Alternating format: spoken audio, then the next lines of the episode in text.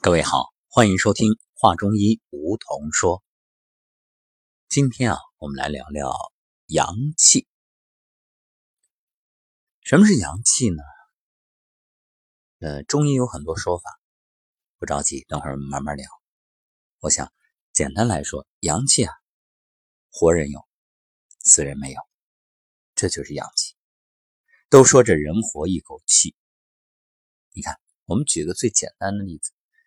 你为什么胖呢？阳气不足啊。那生活当中，我们可以看到的是，活人游泳池，你泡一天，顶多皮肤发白，不会有太大的变化。当然，如果你真选择泡一天的话，那也伤了你很多的阳气。这个别怪我没提醒你，千万不要听完节目说我去试试。我想表达的意思是。你看，一个失去生命体征的人啊，简单来说吧，就是一个死人。那在水里，别说泡一天了，你泡半天试试。为什么会肿、会胀、会胖？很简单呀，水湿化不掉，就是身体里没有阳气，它化不掉这个湿气。所以你就明白了，为什么生活当中你想尽一切办法，种种折腾啊，什么减肥药啊。什么这个绝食啊，呃，什么这那各种产品试来试去没有用，甚至你越折腾越胖。包括很多人选择夜跑，大半夜的还去跑步，你以为挥汗如雨就能掉肉掉脂肪，想得美。告诉你，适得其反。你越是半夜去折腾，消耗更多的阳气，你越容易虚胖。别怪我危言耸听，我不是吓唬你，这是原理呀。所以有句话叫“不吃饱哪有力气减肥”。当然，这句话很多人是当做调侃来听的，但是它有一定的道理。什么意思？这里所说的不应该是吃饱，而是什么呢？不从食物当中获取足够的阳气、足够的能量，怎么能代谢掉身体的毒素、垃圾？怎么能化掉身体的湿？当然也就很难瘦下来。所以不吃饱哪有力气减肥？从某种程度、某个角度来解读，它绝对有道理。就是你要获得足够的阳气。那么，到底什么是阳气呢？其实我们节目里已经给大家说过了。那阳气什么呢？气是构成世界物质的本源，而人体的气呢，也是在全身各处。无处不在，啊，它就是有元气、宗气、营气、卫气、中气，这些统称为阳气。那么，我们如果按身体以中医的角度来划分，阴就指我们这个形体，阳呢，就是指我们身体所具备的能量。那人这一生啊，生老病死，从小到大，它生长的过程其实就是阳气逐渐的衰减的过程。小时候，孩子阳气呢是相当足的，叫纯阳。随着年龄的增长，各种拉扯消耗，尤其是到了成年之后，思虑过度。心神消耗的多，这阳气啊，自然也就耗得多。生活当中很多人有一个误解，觉着，哎，我没做什么事，没干什么活怎么这一天比上班还累？是啊，你什么都没干，你躺在那儿，但是你各种思虑、各种烦恼、各种拉扯，心神不宁，心事重重。这个一样耗你的阳气啊，所以阳气对于人体的健康来说呢，相当重要。所谓阳气者，若天与日，失其所，则折寿而不彰。这是《黄帝内经》所说的。所以一句话，养生就是养阳气，养护阳气是养生和治百病的根本。阳气从它的功能与形态来说，那么就是以脏腑来分吧，六腑之气。以营卫来说呢，就是胃气。以它的运动方向和性质来说，行于外表的、向上的、亢盛的、增强的、轻轻的为阳气。阳气者，精则养神，柔则养筋。所以阳气就是你身体的功能。说了那么多，这阳气究竟怎么补？要想知道阳气的补法，我们先得明白阳气从哪来。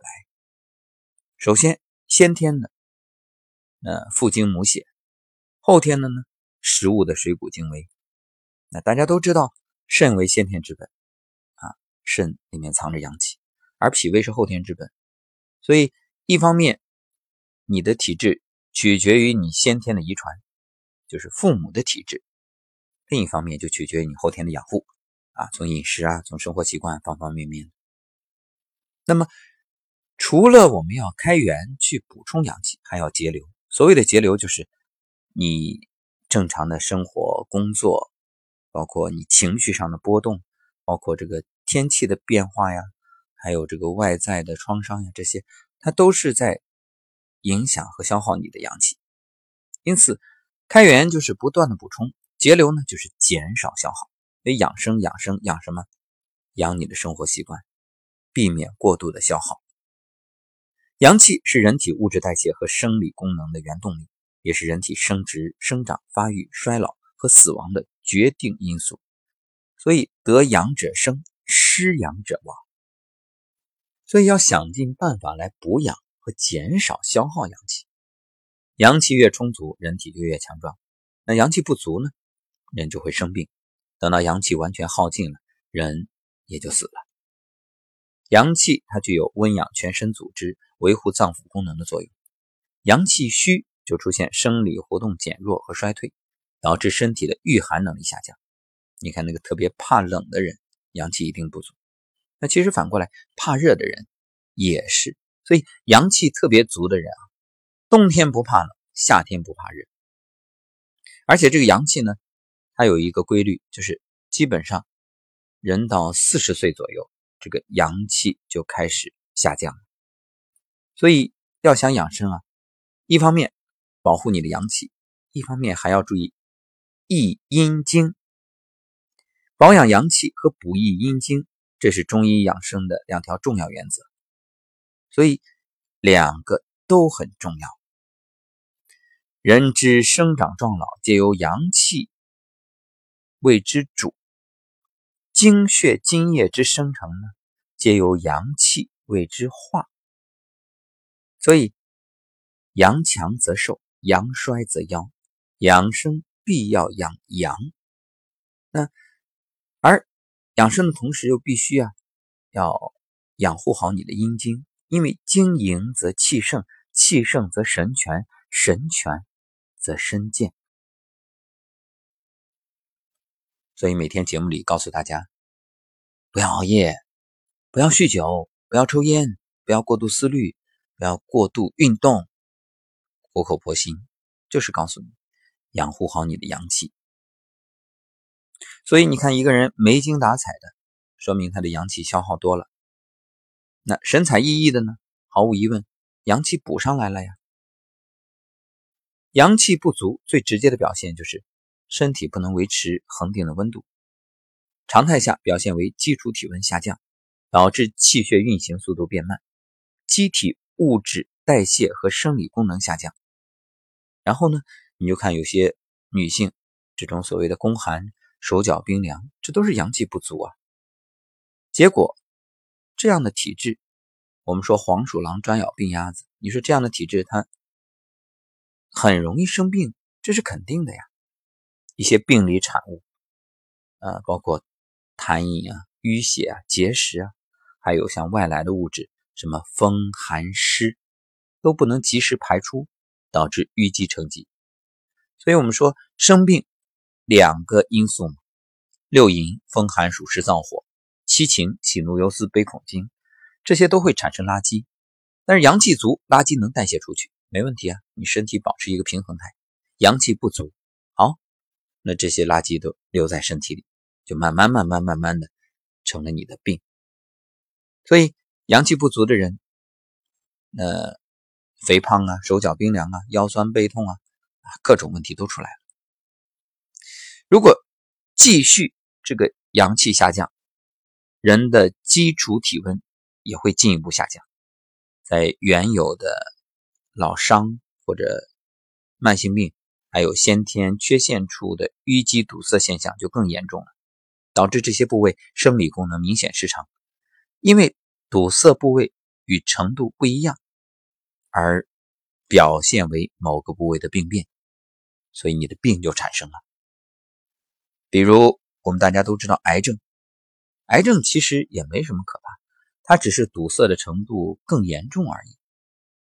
那其实像肝炎、肝硬化，呃，肝癌，这虽然病的名称不同，但是啊，它其实都是肝部有堵塞。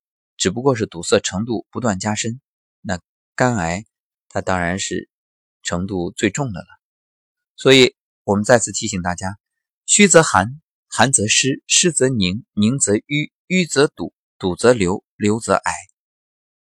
一步一步，你不要等到癌症了再紧张、再害怕、再焦虑、再后悔。你应该在虚的时候就及时的调整身体，补充阳气，这才是正确的做法。那么说了那么多，到底怎么补阳呢？很简单啊，后背经常晒太阳，激发你膀胱经阳气生发；不熬夜，避免损失阳气；五点就起，惊蛰的时候让阳气生发；还有生活当中啊，晚上睡前泡脚啊，呃，经常自我按摩呀，呃，站桩啊，走太极养生步拉伸经络呀，做颤抖功啊，啊，这都是补阳的方法。还有辟谷换食。为什么说辟谷换食能够补阳？其实很简单，因为你平时就吃的太多，消耗了太多的阳气。我们少吃，甚至不吃，不就不消耗了吗？哎，有人会问了，那你这样说不就和前面所说的矛盾了吗？你不是讲这个脾胃后天之本，要水谷精微，获得阳气吗？啊，当然。所以这里特别要强调一点是什么？你有能力，你会采气，你会采天地之灵气，日月之精华。你通过练功啊，服气，这个你就可以辟谷。如果你不会，不要强行，那你就可以换食嘛。换食通过一种特定的食物，可以获得阳气，获得能量，又没有更多食物的垃圾，又没有各种调味品啊去伤你的阳气，那你就等于开源，同时又节流了。好，归根结底，养生衣食住行，养好你的阳气很重要。